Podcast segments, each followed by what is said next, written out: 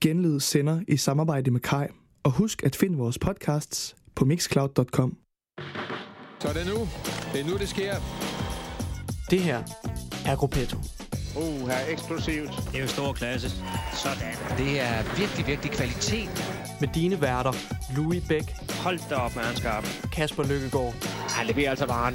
Robert Havsted Hvor er han en mester. og Rasmus Vestergaard.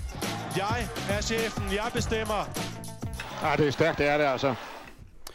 Velkommen til Gruppetto, Danmarks eneste live cykelprogram. I dag er jeg svært Louis Bæk, og som altid så har jeg tre skarpe og friske fyre med sindssygt gode ben med i studiet. Øh, og for at lige skyde den i gang her i dag, så tror jeg egentlig bare, at jeg starter med at tage teten og fortælle jer lyttere, hvad er Gruppetto egentlig? Og Gruppetto, det er de tunge drenge. Det er dem, der hænger ned bagved og simpelthen ikke kan følge med feltet. Det, der så sker, det er, at så kommer røverhistorierne frem. Der er gode anekdoter. Vi samler os. Og jamen, altså, der er bare god hygge nede bag feltet. Øh, og ja, nu er vi på anden sæson her i Gruppetto, og sidste år, der var det meget nostalgisk, fordi der var cykelsæsonen i vinterhi, men nu er cykelsæsonen i fuld flor, og derfor så bliver det altså en, en god mixtur af nostalgi og, og nutidigt cykelløb. Det bedste fra begge verdener. Og øhm, i dag, der er temaet italiensk cykelsport. Og nu sagde jeg før, at det blev en mixtur af nostalgi og nutidig cykelsport. Og det betyder, at vi har både italiensk cykelsport, men så går vi også ud over i det nutidige og snakker Tirreno Adriatico, det italienske etabeløb, øh, som starter om to dage. Og det dykker vi længere ned i senere. Øh, men det store tema i dag, det er altså italiensk cykelsport. Blandt andet så skal vi snakke de største italienske Playboy-ryttere. Det skal Den vi nemlig. står Robert for. Og så øh, dykker vi også lidt ned i, øh, hvor italiensk cykelsport det egentlig står i dag. Hvor er de gamle store hold. Øh, det er efterhånden noget tid siden, at Bettini og Cipollini, de var... Øh, de huserede på landevejene. Det må man sige. Ja. Øh, Rasmus, for lige at tage den tilbage til sidste uge, der snakkede vi Paris-Nice. Det gjorde vi. Det startede nu. Har du en update? Jamen, øh, det startede i går, den første etape, og den endte i en vanvittig tæt spurt. Hmm? Der skulle målfoto til at afgøre, at det var Arno Demar, der havde vundet. Øhm, derudover kan vi sige, at øh, Jakob Fuglsang, han styrtede og tabte tid. Han blev simpelthen meget ned af en anden rytter, der havde Sakarins cykel på slæb. Øhm, og så TJ Fangaron udgik desværre også. Han blev kørt ned af en bil. Okay. Øhm, så en af, en af forhåndsfavoritterne, der måske har røget der. I dag, der blev der kørt anden etape, den vandt Delan Grunevæggen. Det er som om, det er noget, man har hørt Viviani Ja, det, det, det, var, det var som om, der var nogen, der var inde på, på lidt af det i sidste uge. i, et, i måske et af Danmarks eneste live radioprogrammer om cykelsport. var der nogen, der sagde, at Dylan Grønnevæggen vinder en af massespurterne i uh, Paris-Nice? Er det rigtigt? Ja, og, han, det? og, han, det gjorde jeg. og han gør det jo på den måde, vi kender ham. Den lange, tunge spurt, hvor de andre sådan, tænker, at han åbner for tidligt. Jeg lægger mig bag på ham, men så kan de bare ikke gå forbi til sidst, fordi han holder kæden så stramt. Der er ingen chance. Han Altså, vi får uh, pizzamanden uh, eller Viviani ind på andenpladsen. Han, han er langt fra. Han er slet ikke en contender i dag. Stærkt kørt af Grønnevæggen. Det må man sige. Jeg tror, han øh, startede spurten 250 meter ude eller sådan noget, og holder den altså, og det, det går lidt op ad bakken. Super lang spurt i forhold lige præcis, og den går nemlig opad i dag. Og hvad er din analyse, Rasmus, af det Leopard, øh, ikke Leopard, hvad hedder det, øh, det er Quickstep-drengene, de har gang i i dag? Jamen, vi så jo, der var, øh, hvad var der, to quickstep øh, ryttere, der fik et lille hul her på, på den sidste stigning. Og så lige så stopper de med at køre. Den ene, øh, den ene slår ud og er formentlig træt, og den anden, han har en borer og rytter på hjul og for, øh, stopper med at køre, og så bliver de indhentet af feltet igen. Der var nogle danskere, der lige pludselig var ved at håbe, at det var Mørkøv, der var ved at Ja, trække der fra. bliver råbt mørkehøv en enkelt gang eller to. Et- Og et kort sekund bliver der også råbt Chris Juhl Jensen, så bliver det ikke mere dansk. Fuldstændig. Men det var Paris Nice. Det fortsætter de næste par dage. Yes. Og så har vi også et andet løb, der blev kørt i forgårs. Lige præcis. Robert, det har du styr på. Det har jeg nemlig, fordi det var ikke et hvilket som helst løb, der kørte i lørdags. Det Mm. var jo Strat Bianche, mit Ja. yndlings, yndlings endags cykelløb. Øhm, Og hvorfor er det, det er det? det er fordi, at øh, jeg er jo cykelnostalgiker. Og det her løb, det er, det er faktisk kørt hele 12 gange. øh, og det lyder ironisk, men øh, hvis man kigger på Strat Bianche, det er en cykelnostalgikers våde drøm. Det er grusveje, det er, mm. Æstetik. det, er, det går op og ned, det er hårdt, det ender på den her sindssygt flotte sortstensbelagte gade, som i, i lørdags øvrigt var spejlblank øh, på grund af regn. Det er hele vejen igennem smukt. Det er vintage cykling, når det er aller, allerbedst. Og man, man, man føler, man sidder og ser et cykelløb, der er kørt 120 gange før, selvom det kun kører for 12 mm. gange.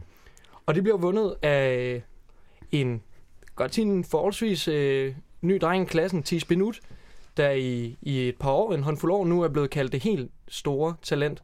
Men det er faktisk hans første professionelle sejr. Og den kommer altså i, i et rigtig, rigtig flot løb, hvor han fuldstændig sætter alle på plads. Han kører fra en forfølgergruppe, henter Bardet og Wout van Aert, der ligger foran, sætter sig lige på hjulet af dem, sætter sig i sulkien i et par minutter, og så rykker han ellers fra dem, og så så de ham ikke igen. Fuldstændig mudder til fra top til to kommer han i mål i en vanvittig, vanvittig flot første sejr som, øh, som professionel cykelrytter, det må jeg sige. Og vigtigst af alt, i korte ærmer. Vigtigst af alt i korte ærmer. Altså, han er, jo, øh, han er jo den mand, der er så meget mand, at han får os andre til at ligne noget fra en brudets polterarben. altså, kæmpe, kæmpe stort, den måde, han vinder Strat Bianche på. Hvis, den måde, hvis der er en måde, Strat Bianche skal vindes på, så er det den måde, han gør det på. Det er sindssygt flot, og for sådan hvad det er for en type løb, der det er så specielt, hvorfor jeg synes, det er mytisk allerede efter 12 år, så kan man kigge på, at der er kun 53 ryttere, der kommer i mål i går. Resten, de enten udgår på vejen, eller, eller falder for tidsgrænsen. Vi ser den her øh, trio, der kører et par kilometer sammen til sidst. Tis Benut kører op til Romain Bardet og Wout van Aert. Vi har Tis Benut, en, øh, en udpræget klassikerrytter, en uh, Romain Bardet, der er, der er en Grand Tour specialist, og en Wout van Aert, verdensmester i cykelcross. Det er meget forskellige typer ryttere, men det, det der kendetegner dem alle sammen, det er, det er de der sindssygt stærke ryttere, der, der kan holde til, at cykelløbet bliver kørt sindssygt hårdt. Men det er jo også noget af det, der hører med til fortællingen om Strat Bianche, med at det bliver, får det her lidt øh, virkelig nostalgiske præg, fordi det var også det, vi tit så førhen med, med Paris-Roubaix og med Flandern, at det også var de store klassemangs contenders, der også deltog i dem her og kørte det her, og det var også det, vi så med Bardet. Fuldstændig, fuldstændig. Altså det er jo ligesom, ligesom i de gode gamle dage, dengang at øh, de bedste cykelryttere nærmest kunne vinde alle cykelløb. Sådan er det ikke i dag, men Strat Bianche er en, uh, lille, en lille måde at holde fast på, uh, på de gamle dage. Mm. Jeg kan høre, det er et løb, vi vil ønske simpelthen køre det hver måned. Fuldstændig. Kasper, hvis og, vi lige... Og vigtigst af alt, Van Aert, vi har set, det er lige før vi skal lægge det op på, på Twitter, så, vi, så I kan se det derude. Han øh, vælter jo på vej op af, af bakken. Øh, og inden for kram, sidste kilometer. Inden for den sidste kilometer med krampe i begge ben. Det viser bare, hvordan det løb er allermest fantastisk. Og Wout van Aert, som jo er vant til cykelcross, hvor man hopper på og er cykel. Man kan se, at han prøver at hoppe på den igen. Hvor han bare... Hvor han hopper op oven på cyklen og vælter. Ja, og vælter direkte fladt ned på maven igen. Æh, hvis du kan køre verdensmesteren i cykelcross træt, så har du skabt et hårdt cykelløb. Kæmpe skud til 10 minut. Det var det, som er sket. Kasper, kan du øh, zoome os lidt mere ind på, hvad det skal handle om i dag?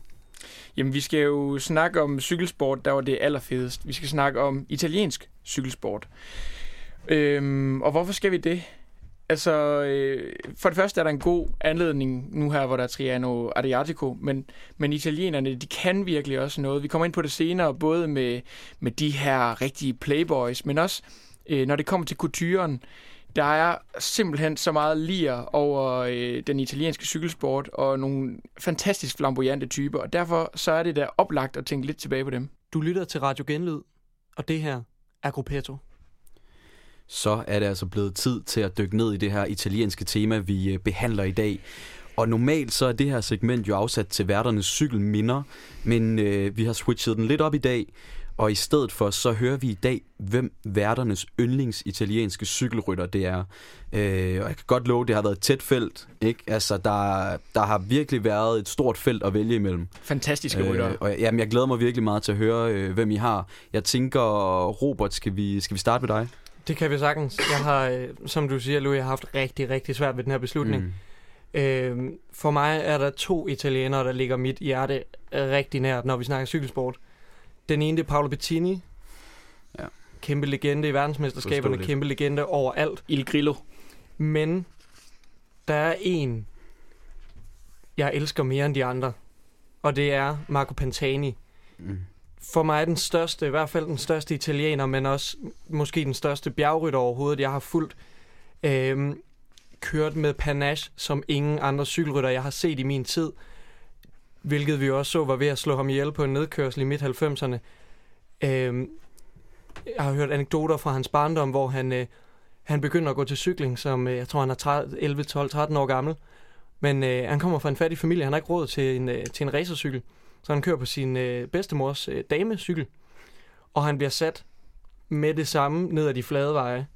Men så snart det begynder at gå opad, så kommer den lille bitte bitte fyr, han var en lille mand, og han var også en lille barn, dengang han var det. Så kommer han stormende bagfra på, øh, på bedstemors damecykel, og, øh, og overhaler alle de her øh, andre gutter, der har gået til cykling i flere år, som har, som har rigtige racercykler.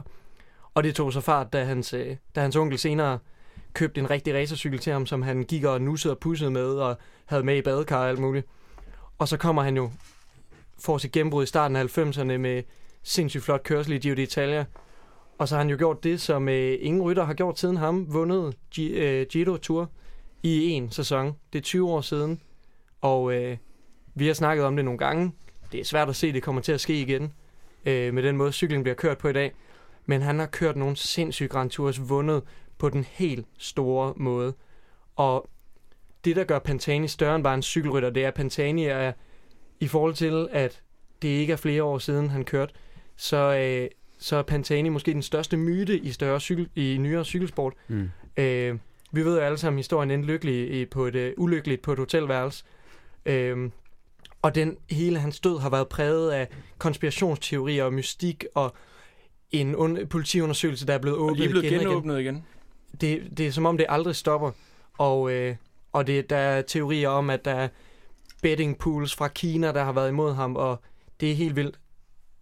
Gå på nettet, find øh, filmen om ham, der kom for en øh, 4-5 år siden, Accidental Death of a Cyclist. Sindssygt god underholdning, fortæller hele historien.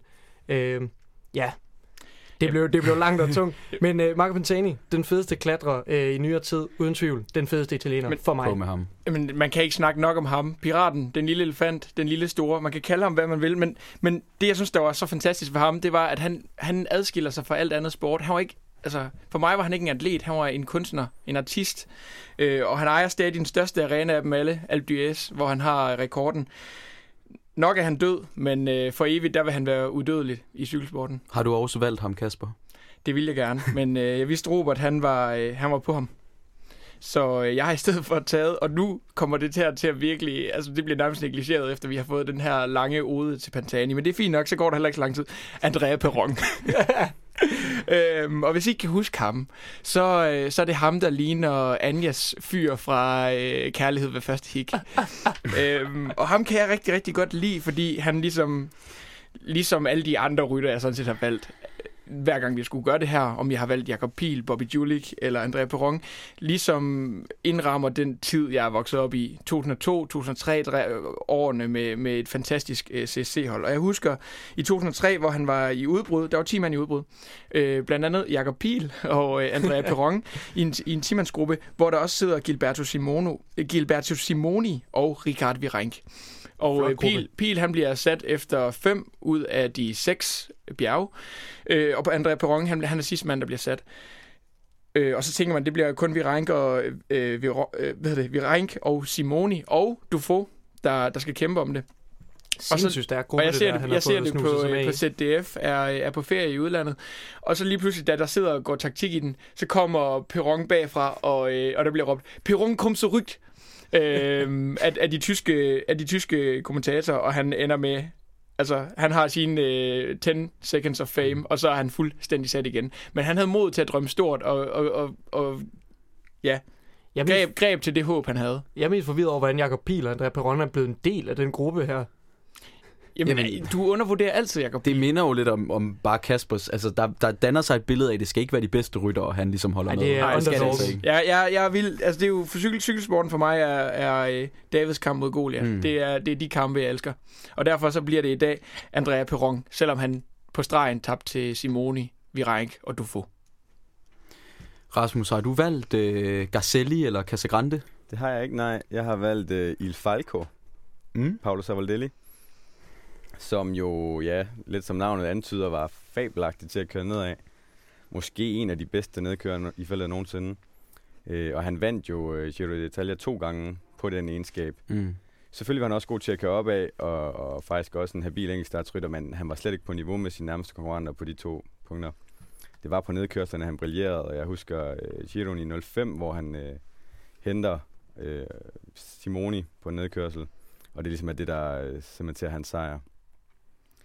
Og så, øh, så kørte han jo en enkelt sæson på det legendariske hold Index Alexia Aluminio. Som vi alle Ja. sammen kender simpelthen så godt og har et stærkt forhold til jo. Det må man sige. Og det, jeg synes også, det den måde, Savoldelli vandt sin cykelløb på.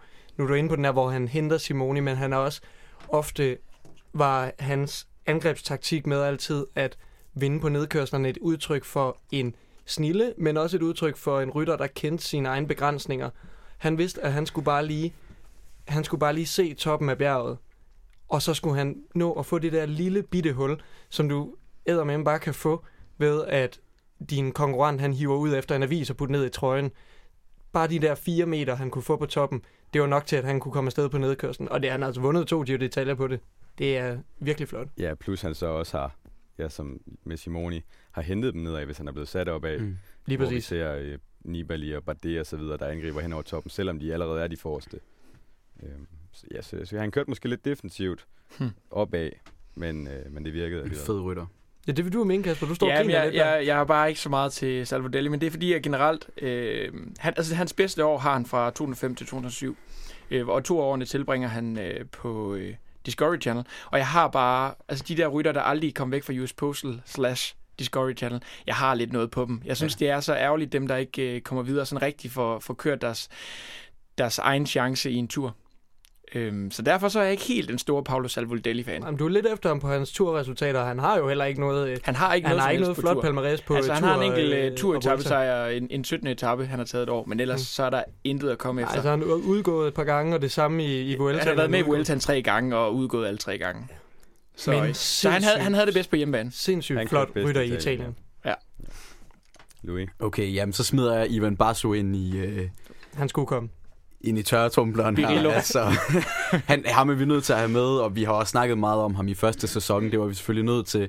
Øh, og jeg har vist også snakket om, at, at han stod for et af mit store cykelminder i Vejle til Post Danmark. Jeg tror, var det 2005, kan det være det, hvor Ja. han bare simpelthen Ja, 2004, smadrede, tror jeg. 2004, hvor han smadrede dem fuldstændigt, og han begyndte at juble øh, for tidligt, og alligevel så vandt han bare fuldstændig overlegnet, og han er jo bare, altså det er jo sådan, det er jo kærligheden til dansk cykelsport også, ikke? Og han- og, altså, han det, jo- det er det hele, der er i Ivan Basso. Og han var jo så sød. Altså, det er jo også noget, vi ja. danskere elsker. Mm. En stor stjerne, der prøver at lære dansk og siger Ja. ja. rød grød med fløde på TV2. Det er jo lige os. Ja, han var sød over for Danmark. Og han var Det virkelig på charmeoffensiv der under den post Danmark. Det er Øh, Ja, der, der skulle hele, hele Danmark lære at elske Ivan Barso.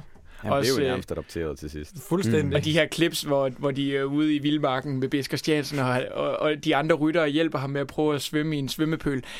Altså, han var så sød og rar, og en far for alle os unge, cykellystende Ja, ja. mm. Mm. mennesker. Men man må, kunne måske godt savne for Ivan Barso nogle gange, specielt når vi taler italienske rytter, lidt, øh, lidt, i, Extravaganza. lidt Ja, ekstra, præcis. lidt, Ja. lidt ekstravaganza, Ja. noget, øh, noget, øh, noget oregano på pizzaen. Vi kan godt allerede nu afsløre, at han ikke ender på top 3 senere. Han er ikke på top 3 over de største playboys, det kan jeg godt sige. Kan. Men han havde en hund, og den var han meget glad for. Ja. Så glad, at, øh, at han delte navn med den i, øh, i, i de store dopingpapirer. Birillo. Det var, det var lidt om rytterne. Nu, øh, nu går vi over til holdene. Rasmus, det er, det er dit segment i dag. Øh, altså hele vores cykelbarndom, den er, jo, den er jo fyldt med de her store italienske hold. Øh, Fasabotolo og Lampre. Og jeg ved, du vil gerne snakke noget mere omkring de her hold, hvor de er i dag. Jamen, det kan du tro. Jamen, øh, som du selv siger, i nullerne, der vrimlede det med italienske tophold. Mm. Der var øh, jamen, 6, 8, 10 stykker nogle sæsoner. Og holdene er der sådan set endnu, de er bare ikke på toppen mere. Der er ikke et Mm. italiensk World Tour hold. Der er, øh, der er Bahrain og UAE, som har, hvor hovedparten er italienske ryttere, men de er registreret i øh, Mellemøsten. Og den eneste øh, italienske sponsor, vi har på, på topniveau, det er Segafredo, for, for Trek Segafredo. Men altså, vi har... Øh, italiensk cykelsport er ikke som sådan i krise, fordi det er stadigvæk Italien, der har Mm. mm. flest ryttere på World Touren. Øhm, men, men ja, holdene de er væk. De er, de er på et lavere niveau nu. Vi har øh, en del øh, på kontinental niveau, som altid kommer med i Giroen for wildcards, og som egentlig også har nogle okay ryttere, men de har bare ikke økonomien til at kunne tage skridtet op. Mm. Men Rasmus, er holdene ikke bare i Mellemøsten? Jamen det, jo, men jo, altså vi ser globaliseringen i cykelsporten, som, øh, som altså vi får nye hold fra USA, det er allerede, det, det er gammelt, han har sagt. Storbritannien, Kazakhstan, Australien og sådan nogle ting. Så spørgsmålet er, om det ikke er fordi, at de kommer med flere penge. Så det er simpelthen der skylden ligger. Er det Ja. det, I vil vurdere? Al- Eller altså, hvad? Vi har jo krisen i Italien, Mm. som, øh, som formentlig har lidt af skylden, altså den økonomiske krise. Mm. Der er simpelthen ikke firmaer, der tør at satse på cykelsporten. Ja, men Bettini, han har også været ude og sige noget om skattetryk, har han ikke det? Jo, det er rigtigt. Han, han, øh, han siger simpelthen, at skatten den er for høj i, for, for de italienske øh, virksomheder. At hvis de øh, betaler 10 millioner dollars til et hold, så går over halvdelen, det går til staten. Og Som- han siger det her med, at i Italien, der har de en joke, der hedder, at du arbejder 8 måneder for staten og 4 for familien. Nærmest skandinaviske tilstande. Åbenbart. Så du, det, det, vil, det vil sige, at man lever i et, øh, øh, hvad hedder det, et- et tredjedel, øh, nej, hvad hedder, to tredjedele planøkonomisk land, hvis man arbejder på den måde. De har jo en, altså et skattetryk, der har bevæget sig op på 43,7 procent, nærmest skandinaviske tilstanden. Så ja, der er måske noget om snakken, men nu får de jo en ny italiensk regering, og øh, med en 81-årig Berlusconi i spidsen, en mand, der er vokset op under Mussolini, som jo, der skal nok ske noget på den front. Og det kunne vi jo håbe på, men, men jeg tror også, en del af forklaringen skal findes i, nu, øh, nu er Italien jo ikke Sverige eller Danmark. Det er ikke fordi, at det er den politiske korrekthed, der, der, herrer, der, gudskelov for det. der hersker dernede, eksemplificeret i den gode Berlusconi. Men det er jo også med til, at italiensk cykelsport har været betænkt, øh, be, altså Mm. den har været råden Ja. i mange år. Ja. Øh, rigtig mange af de her øh, italienske ryttere, øh, som aldrig har været nogen øh, helt op på toppen af de bedste klassementsryttere, nu snakker jeg i det nye årtusind, men dem, der har ligget og vundet, øh, alligevel vundet Giro d'Italias, øh, som Danilo De Luca og, øh, og, øh, og Ivan Barso for den sags skyld, øh, de viser jo ikke at have ren mel i posen, og der har været, der, der har været, blivet, ved- der har været flere og flere dopingsager, også de sidste par år i Italien, Mm. hvor vi ser, at franske, spanske rytter, der, der er ikke lige så mange dopingsager, og det gør også, at, at hjemlige sponsorer måske er lidt bange for, for fingrene for, øh, for langt ind i det italienske cykelhold. Man, man kan sige, at fortiden har, har indhentet måske de italienske hold eller italiensk cykelsport. Det kan der i hvert fald være noget om. Mm. Mm. Det kunne jeg godt forestille mig, at det er en del af forklaringen. For lige at vende tilbage til sponsorerne, altså så har vi et hold som Androni, der er jo, altså ja, et italiensk hold er måske i virkeligheden det bedste. Der har holdets manager været ude at sige, at eller han kalder deres trøje for en avis, simpelthen fordi der er så mange små sponsorer på. Og Det er bare ikke det her store det er godt nok også en grim øh, trøje. virksomhed. Det, er- det er en rigtig Det er grim en helt trøje, grim trøje. hvis vi skal åbne den diskussion. Men der er ikke den her store senere. italienske Mm. virksomhed, der går ind og ligesom er landets øh, ja, frelser. Mm. Ligesom et nationalhold, ligesom de har Astana eller ja, Orica. Der, må, der skal fandme også noget til for, at man sponsorerer et italiensk cykelhold, eller et cykelhold, altså sådan at få sit lille navn på sådan en trøje der. Altså jeg mener bare, det er ikke ligesom andre sportsgrene, hvor du kan få flækket dem op på et eller andet Ja, men stort banner på de jo- stadion eller noget. Det er jo sådan, altså, lille avisnavn på, på ryggen der, altså det er jo... Og så den lille detalje, at man simpelthen kan få lov at få hele navnet på holdet. Men, men, men, men, man, kan Ja, sige, men man kan sige for eksempel, øh, det er jo også en kæmpe fejl, fordi for, altså selve trøjerne, den åbner Mm. mm. vi også senere, men de, de bliver jo også bare federe, at der kun er én fed Mhm. sponsor. Ja, ja, Om det så er øh, byggekomponenter i form af Marpay, så fungerer det stadig, når der kun er én sponsor. Og så ser vi jo også den her, altså lidt en tendens, der har været, altså, jeg vil sige, der er kommet igen de senere år, med at cykelfabrikanterne selv går ud af hovedsponsorforhold. Vi ser Trek, mm. Cannondale, BMC osv. Du ser ikke de italienske øh, cykelkomponenter, eller ja, Men fabrikker for- være hovedsponsor. Mm. Filan, det gad jeg godt se. Ja, det kunne virkelig... Det, ja, Det skal ikke være nogen tilbage, ligesom få de Bianchi gamle tilbage, få øh, Campagnolo Colnago. har også tidligere været, været stor sponsor på cykelhold, og øh, Narko. Colnago, altså for, Ja. ja. ja, det skal ikke være nogen hemmelighed, jeg har en stor forkærlighed for, øh, for italienske cykelkomponenter, og øh, kunne jeg få Campagnolo på ryggen af et cykelhold, så ville jeg synes, det var rigtig smuk. Du lytter til Radio Genlyd, og det her er Gruppetto. Nu er der jo nok far for, at der kommer en smule smagsdommeri her i studiet i, i det segment, vi skal have nu her. Vi har, vi har snakket lidt om, øh, om italienske cykeltrøjer, og nu dykker vi altså en smule mere ind i den her couture-verden her, og det er, det er Kasper, der skal stå for det. Jeg har kigget lidt på den italienske cykelkultur, Mm. og øh, for at få lidt inspiration, så smed jeg også øh, et post op på Twitter, øh, som så siden er blevet ramt af et massivt snack attack.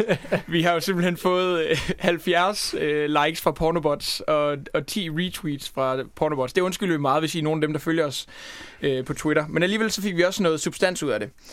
Øhm, og nogle af dem, der ligesom blev meldt ind med, det var også nogle af dem, jeg havde tænkt på forhånd, men alligevel, altså noget af det mest lirens i den italienske cykelkultur, mm. vi har gået igennem ved at, ligesom at gå nogle af de hold igennem, der har haft de fedeste trøjer.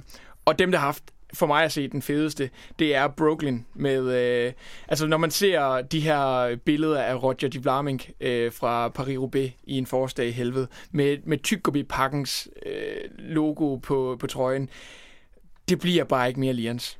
Men den kunne godt være lidt mere italiensk, nu hvor vi snakker Den er ikke meget italiensk den er meget amerikansk. Den, den, lugter, den lugter meget amerikansk. Ja. Der har aldrig været en, der har set så godt ud i striber, som det Flemming. Men, det men, så fandme men, men det fede er, at, at det amerikanske ligesom har hængt ved. Altså, den Brooklyn-trøje, den har hængt så meget ved, at selv øh, Saeco og især Cipollini på et tidspunkt begyndte at køre med amerikanerbukser til deres røde Saeco-trøje.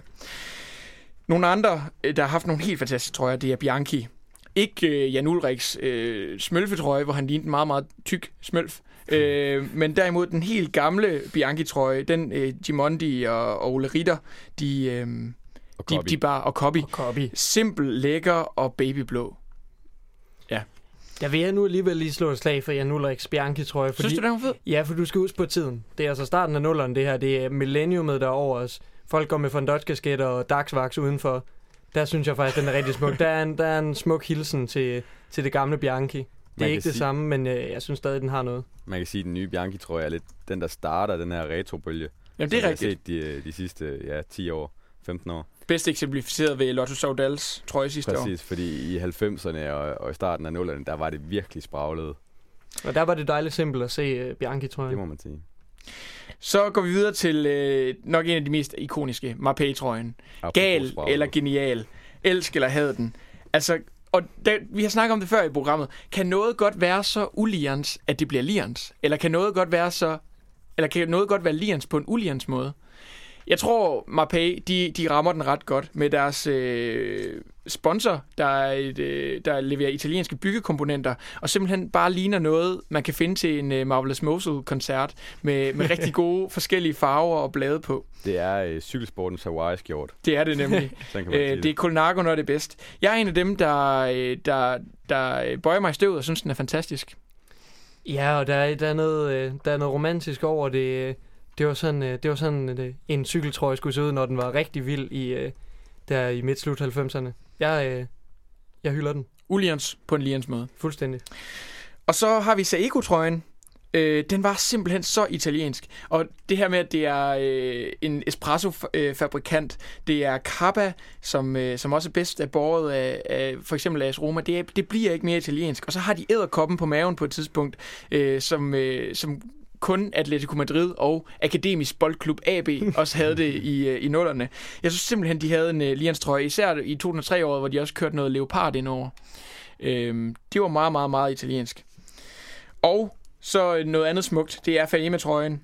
Den øh, minder sindssygt meget om den Lotto Soudal havde sidste år, bare pænere. Øhm, så det er også en meget, meget ikonisk trøje. Hvis vi bevæger os lidt mere til det Ulians, de, de grimmere cykeltrøjer, for dem har der saftsus med også været i Italien, selvom at det ligesom er nogle af dem, der, der skaber den bedste couture i cykelfeltet. Så øh, bliver jeg igen nødt til at nævne Saeco, øh, fordi de simpelthen eksperimenteret måske lidt for meget en gang imellem. Vi kommer måske tilbage til det, hvis der bliver snakket Cipollini senere, men de lancerede jo en muskeldragt på enkeltstarten, der simpelthen lignede et eller andet, man kunne finde i et vilkårligt fitness world i Randers. Legendarisk. Øh, Som simpelthen kun Cipollini kan bære den øvrigt. kun Cipollini kan bære den, lige præcis. Øh, det, det synes jeg var, var lidt mere galt end genialt. Jeg vil nu også sige, øh, gå der lidt imod på, øh, på hvad du sagde om Sago før. Den, øh, vi havde også æderkoppen, den, øh, den måtte gerne have, have lagt sit spænd et andet sted for min skyld end midt på Synes en du det? Jeg synes ikke, det hører hjemme i cykelsporten. Men jeg, synes, jeg, jeg tror bare, jeg havde en for, forkærlighed for den der æderkop, fordi den også var så flot på AB's trøje. Der, jo, der, fordi de, blev, de, de fik jo forenet rengøring bagefter. Så, så kommer den jo til at se rigtig flot ud. Øhm, og blandt de ulians, så har vi også Liquigas. Det der med sådan, uh, vi er italienske, så vi skal selvfølgelig have noget olivengrønt på ærmerne og hvide resten rundt. Det fungerede overhovedet ikke. Øh, der var ingen konvergens der. Og så Lampre. Jeg har siddet og tænkt lidt over, hvad kan man sige om Lampre? Hvad ligner det? Det ligner ingenting. Jeg synes simpelthen, den er grim. Og det er vi jo så glædeligt endelig sluppet af med i cykelfeltet Lampre. Jeg begræder, at, øh, at det sidste italienske cykelhold er tilbage er væk fra Pro-turen. Øh, men vi har været glade for at have trøjen væk fra feltet, for fy for helvede, hvor den grim. Så har vi fået den tilbage nu af Team EF Draypack Education præcis. First. Og jeg kunne blive ved. Det, det er som De om, har de, så valgt at prøve at lave fuldstændig den samme trøje. de har simpelthen forsøgt at overgå blive grimhed. Øh, det mangler kun, at de tager deres hvide, 3D-agtige, øh, grimme Oakley-briller på. Vi, vi, Er det pok? Det er vi er pok. næsten allerede over i det sure opstød, kan jeg høre lige. Ja, det Der er vi. altså virkelig Men jeg har, tændt herinde. jeg har et sidste, og Ja. det er også en, der deler vandene. Mm. Gevis Balan. Nogle de synes, det er den mest fantastiske uh. nogensinde. Jeg synes ikke, den er særlig pæn. Jeg synes, øh, de, de havde sådan et øh, øh, verdenslogo, et billede af- jordkloden på, der var delt op i sådan nogle felter, og det ligner simpelthen sådan noget Windows 98-agtigt. Og jeg ved godt, at Gevis Balan-trøjen er måske peaked i 95, så man måske har været forud for sin tid. Men simpelthen, det er så grimt. Og vi skal jo lige, måske lige huske at sige, at grunden til, til at øh, nogen ser den som flot, det er jo måske også farvet af, at Bjarne Ries, han kørte i den. Ja, det er jo meget øh, den her tid med, med Bjarne Ries og Basin, øh, der kæmper, folk de, folk de tænker tilbage på. Men jeg synes simpelthen, det ligner et gammelt Windows-styresystem. Jamen, jeg synes, det er lægt, du skal jo tænke på, det er jo, det er jo den tid, hvor mennesket stadig er yber fascineret af internettet, det her. Af internettet. Internettet. Det er, det er, det er en ode til den fremtidige øh, forfærdelige musikkunstner Pitbull, Mr. Worldwide. Ja, Mr. Worldwide. Fantastisk. Men øh, det var det, jeg havde til cykeltrøjerne, tror jeg. Yes, jamen øhm, det er meget passende, fordi det næste, vi skal snakke om her i, i Gruppetto, det lægger sig altså rimelig godt op af, af forrige snak, synes jeg. Øhm, det er et segment, Robert han står for, og det hedder italienske Playboys.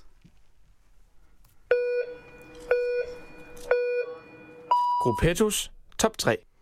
Og jeg har nemlig sat mig for at finde de største playboys, de mest flamboyante, de... Øh, når det, vi nu taler italiensk cykelsport, så skulle man måske lige indskyde tvivlsomt stilet øh, cykelrytter. øhm, og det var lidt svært for mig, fordi at, øh, jeg starter med at sætte baren med nummer 1 og 2, og dem vil jeg komme til selvfølgelig bagefter, dem vil jeg ikke starte med. Men når de to er nævnt, så er det rigtig svært at finde, lige meget hvor langt man går tilbage i bagkataloget, og finde nogen, der er oppe på den højde, der, der tager den så langt ud, som de gør. Men, øh, men jeg har øh, valgt at tage en fyr, der alligevel havde en, en vis flamboyance. Det var den gode Gilberto Simoni, som vi var inde på mm. tidligere. Øh, og han er på den her liste, øh, fordi at det skal man være, hvis man øh, selv og resten af sit hold farver sit hår blåt og lyserødt for at fejre en, øh, en Giro d'Italia-sejr. Og når han, Han ligner noget, der kan være med i en Aqua-musikvideo der. Um, fuldstændig. Vi kan jo se, hvor Peter Sagan sender en hilsen til ham for et par år siden i Paris med grønt, øh, grønt skæg og grønt hår. Og så øh, når man kører en, øh, kører en, øh, en enkeltstart, også i Giroen, i lyserødt, fra Saeco faktisk, øh, når man så vælger at øh, gå fuldstændig all in. Jeg har tit været efter det her med at, øh, at få en gul cykel, eller et par gule handsker, eller sågar bare de gule shorts, hvis man fører Tour de France, og det samme i de andre cykelløb. Han kørte all in med trøje, bukser, hjelm, solbriller, handsker, cykelstel, men også hjul. En konstellation, man ser meget sjældent, hvor, hvor han har farvet sin, øh, sin hjul helt lysrød også. Det var, øh, ja, skal vi smide den igen? Lians på en ulians måde, eller omvendt. Men jeg ved heller ikke, jeg synes også, det bliver... Altså, havde det nu bare været ham, der havde gjort det her med de, øh, med de blå og lyserøde, men det er jo hele holdet. Han gør det jo sammen med alle de andre. Det gør de nemlig. Øh, Så lugter det lidt af, at man stod lidt aftalt derhjemme. Skal vi, øh, skal vi lige farve hår på hinanden, drenge? Det bliver simpelthen ikke mindre sygt. Ja, eller sådan en, mm. sådan en teenage Ej, jeg gider ikke gøre det, hvis du ikke gør det. Ja, præcis. Eller også så sparkede Simone bare døren ind og sagde, nu farver jeg fandme jeres hår. Det, den kan jeg godt lide. Det, Ja, hvis han havde gjort det, Ja, så, så, øh, så, er han, så er han ulians på en lians måde. Ja, og så, øh, så er der ingen tvivl om, han hører, altså overhovedet ikke nogen tvivl om, han hører inde på den her, hjemme på den her liste. Mm. Men som sagt er der to, og det har fandme været svært at sætte nummer et og to på den her. Men jeg har valgt øh, på andenpladsen at sætte den gode Mario Cipollini, Ah, men altså. som jo ofte vil være øh, højere på den her liste, men øh, det kommer vi til. Mario Cipollini, han er jo øh, manden, der ikke fik, øh, der ikke fik noten om øh, Lasses mor. Det var all in på alt. Kæmpe vinder, kæmpe spiller, vanvittig palmarès, vanvittigt overdrevne dragter. Altså, du var inde på muskeldragten, hvor det ligner, han ikke har nogen hud. Vi har tidligere snakket om den her i Gruppetto. Mokai-dragten, Mokai-dragten. Tiger-dragten, øh, stiller op til de her fotoshoots, hvor han sidder en nøgen i en, øh, fuldstændig nøgen, bare med cykelhjelmen på. Øh, en, en kæmpe stor karakter i... øh, Hvis i- du sidder ved Windows Wii Stand derhjemme, så, øh, så google lige Mario Cipollini. Det er, det, Pictures. den, øh, Kasper han siger i vores forberedelse i dag til mig, hvis du mangler fun facts som Mario Cipollini, så bare lav en billedsøgning med ham på Google. Det er ren guld, der ligger Det er derinde. altså en god det jo- han har kørt i håret der. Jamen, det er det. nøgen på cyklen, langt hår uden cykelhjelm, mm. og vigtigst af alt, så har han kørt i den her Aquasapone, så Aquasapone øh, zebratrøje uden ærmer. Oh ja, den glemmer jeg jo Ja. øh, før. Den er rigtig stærk. Det kan noget. Og så Nej, bliver han jo kaldt også- Mussolini. Stor mester. Løvernes konge. er det han, listen over kælenavn er Det rigtig lever lang. han er vist op lang. til. Ja, løvernes konge, den kan vi godt give ham. Men, øh, men jeg har ham jo ikke som nummer et. Kært barn har mange navne. Kært barn har er flere. Ja, Kært, ja. Men der er en, der her på Gruppetto-redaktionen rager over dem alle sammen. Senior Smørhår, Filippo Pipo Bosato. Ja, men altså. ja, Hvad er der at sige? jamen hvad er der ikke at sige? Altså, jeg synes jo, man er selv skrevet til en nummer et plads på den her øh, liste, når man har tatoveret Ja. en kæmpe stor fisk på sin ryg. øh, Og- som i sig selv er, Og som i, i sig selv øh, er lidt underligt, hvorfor han har det. Mm. Øh, og så over det har stået med, stående med kæmpe store, en kæmpe fitness world tatovering på ryggen, hvor der står, Only God can judge me. han har også, han har også øh, nede ved lænden, der har han en lotusblomst. Oh ja, jamen, der bliver han lige lidt følsom i stedet Ja, for. ja, men han kan det hele. Og så er han jo øh, ligesom, øh, Der er ligesom, sådan lidt kage over ham. Så er han jo ligesom, øh, ligesom øh, Chibo, så har han øh, nøgen reklameret. Han, øh, der er en smuk reklame, hvor han står med smørhår og et par cykelsko foran øh, de ædlere dele. Øh, fordi at øh, det sælger åbenbart cykelsko til mænd at have Pipo Posato stående nøgen. Nøgen i dem. Øh, og så øh, var han jo ligesom, øh, ligesom Cipollini altid øh, farvet fra top til tå, når han havde en, øh, en hver anden dragt end sin holddragt på. Øh, dengang han var italiensk mester, der kørte han jo altid øh, grøn, hvid, rød over det hele, fra top til tå. Og så har han jo kørt på nogle af de her øh, italienske cykelhold, som vi har været rigtig glade for her omkring øh, årtusindskiftet og øh, starten af det nye årtusind på, på Marpé og Fassa Bortolo. Og det, øh, men jeg kan, ikke, jeg kan ikke have andre end ham som nummer et. Nej, Han det er, han er den største Jamen- playboy. Ja. De tatoveringer der, det er... De, altså top 2 kunne godt have en natklub sammen i det kunne de Milano sagtens. eller sådan noget. Det har de det- givetvis også. Ja. Og det er også som om, hvor, øh, hvor øh, Chibo er en gøjler. Mm. Han ved godt, at han laver spas. Så... Det er også bare Chibo og Pipo. Chibo og Pibo. hvor Chibo, han, øh, han er jo tydeligvis en gøjler. Han Ja. laver spas. Der er det lidt som om, at øh, Filippo Posato, han bare er lidt mere virkelighedsfjern. Ja, han er meget mere all in. Fuldstændig. Altså. Og så har han jo vundet Tirreno. Så har han jo vundet Tirreno, som vi skal ind på senere, så han... Øh, så han En, en, det, en, en jo mindre bedrift, end, end de tatoveringer, han har på. ja, det, den, øh, den, den vægter lidt længere nede på, øh, Mm. på listen, når vi, øh, når vi snakker de største... Kan det også passe, at han har Jesus på den ene arm og Mona Lisa på den anden? det kan vi ikke afvise Det er overhovedet. umuligt at afvise. Han ligner bare en... Altså, hans tatoveringer ligner en stor, fed identitetskrise.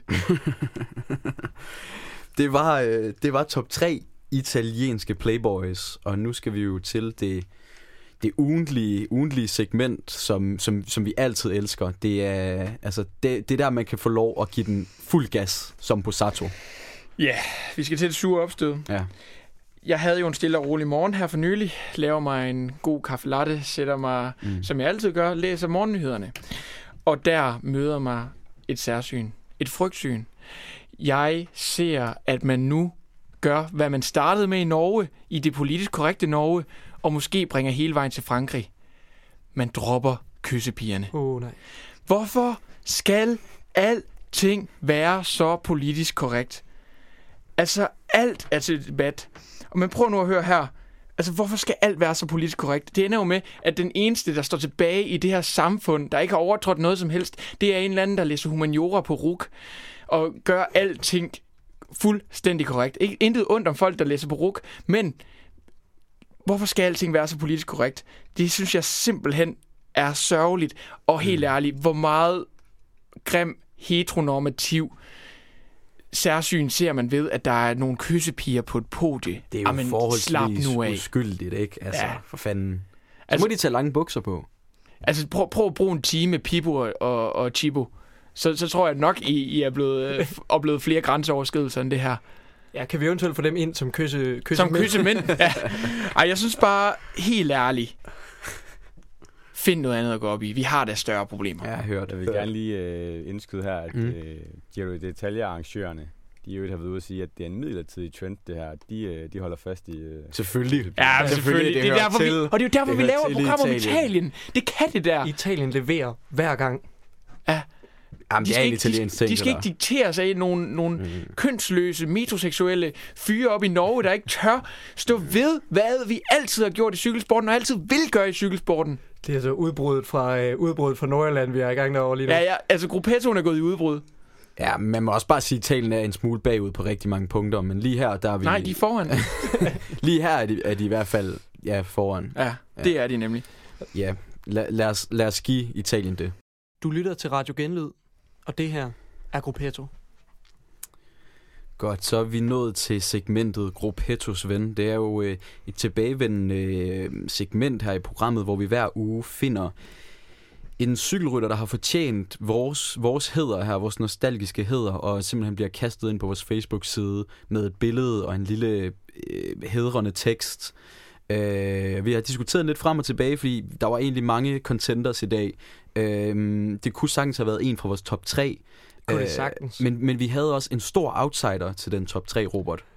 Det havde vi nemlig. Der var en, øh, en contender til tredjepladsen, som øh, jeg i hvert fald personligt rigtig godt gad at sidde i Gruppetto med. Ja. Han gjorde det ikke så ofte i sin karriere, men det var selvfølgelig øh, Daniel De Luca, som yes. øh, hvis øh, monogane forhold i løbet af det meste af karrieren øh, afskrev ham fra listen over, øh, over største playboys, men han kunne sagtens have været der for, øh, for den flamboyante stil, han havde. Øh. Ja. Kasper, du kaldte ham Ja. øh, Scarlet Pleasure Ja, før Scarlet Pleasure. Præcis. Fedtgarn. Han opfandt Scarlet frisyren, før Scarlet Pleasure overhovedet eksisterede. Øh, så har han, så har han jo øh, har han fandens gal. En, øh, en, øh, en dober af guds nåde. Og så var han en type, der kunne vinde et hvert form for cykelløb. Altså, han kunne gøre sig i alle typer terrænger. Og Ja, han ham, var øh, god i klassikerne. Han vandt Mm. uh, Giroen. Fremragende rytter.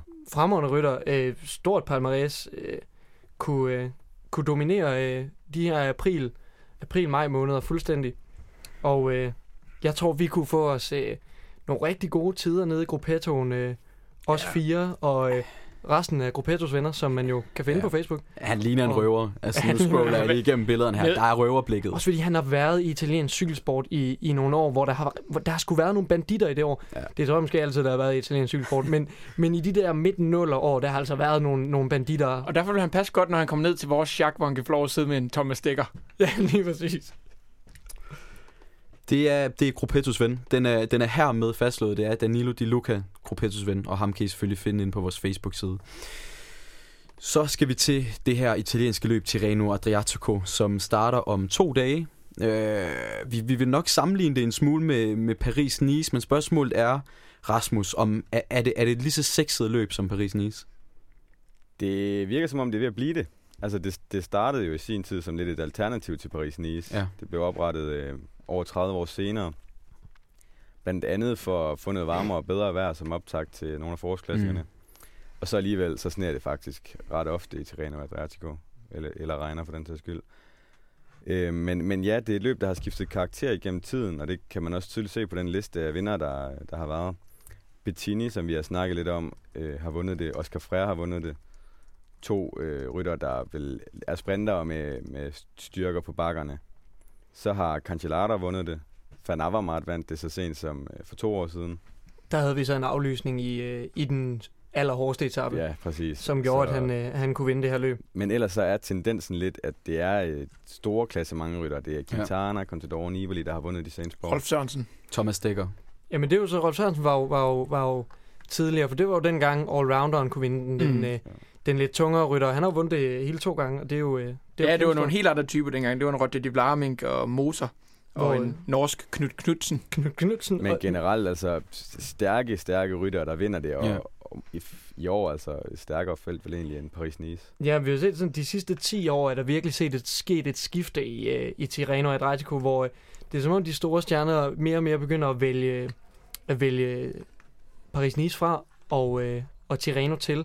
På trods af, det i år Tireno ikke det hårdeste, vi har set, øh, men absolut heller ikke noget let løb. Men øh, det viser sig altså i, i, øh, på startlisterne, at det er de store stjerner, der har fundet cyklerne frem. Vi har, vi har Romain Bardet, vi har Miguel Angel Lopez, vi har Nibali, Landa, Uran, Dumoulin, Aru. Altså, jeg kunne stå og snakke favoritter til Tour de France lige nu. Men, men er det ikke også fordi Paris-Nice får mere eksponering, og man måske derfor kan gå lidt mere under radaren, hvis man vælger Tirreno i stedet for? Det kan du helt præcis, hvis du ikke har din, øh, har din form klar endnu. Øhm, og det er jo også altid uvist, de her ryttere, de store stjerner, der kommer til øh, både Paris-Nice og Tirreno. Vi ved ikke altid, hvad vi skal se fra dem, fordi der er nogen, der er i gang med en stille, med stille at køre sig frem mod Tour de France.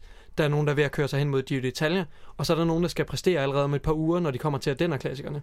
Er det et miskmask, hvad, hvad folk de kommer i? Det er det stand? nemlig. Og derfor kan man jo ikke bare sige, og der er to gode rytter, han kører dårligt i, i Tirreno, han kommer til at køre et, et, øh, et dårligt øh, Tour de France for eksempel. det er jo, øh, der, for nogen er det jo først her sæsonen sådan rigtig starter.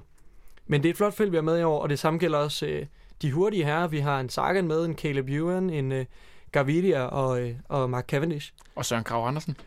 Det kommer nemlig til. Så har vi jo de to danskere med, Søren Krav og Mads P., som, øh, som har set godt ud, begge to, her i, øh, her i foråret. Kører en 22. plads hjem til Strat Bianc. Øh, Søren Krav, han kører vældig, vældig flot. Øh, er ude og prøve sig selv af flere gange.